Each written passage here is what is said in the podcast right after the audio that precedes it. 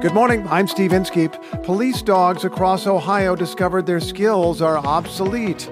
The dogs were trained to sniff out marijuana, and the state no longer needs their services now that Ohio has legalized recreational pot. Apparently, it's too hard to retrain them to sniff out other drugs, which means the state will have to pay for new dogs, while the old ones are free to wander off into retirement and, if they so choose, light up a big one. It's Morning Edition.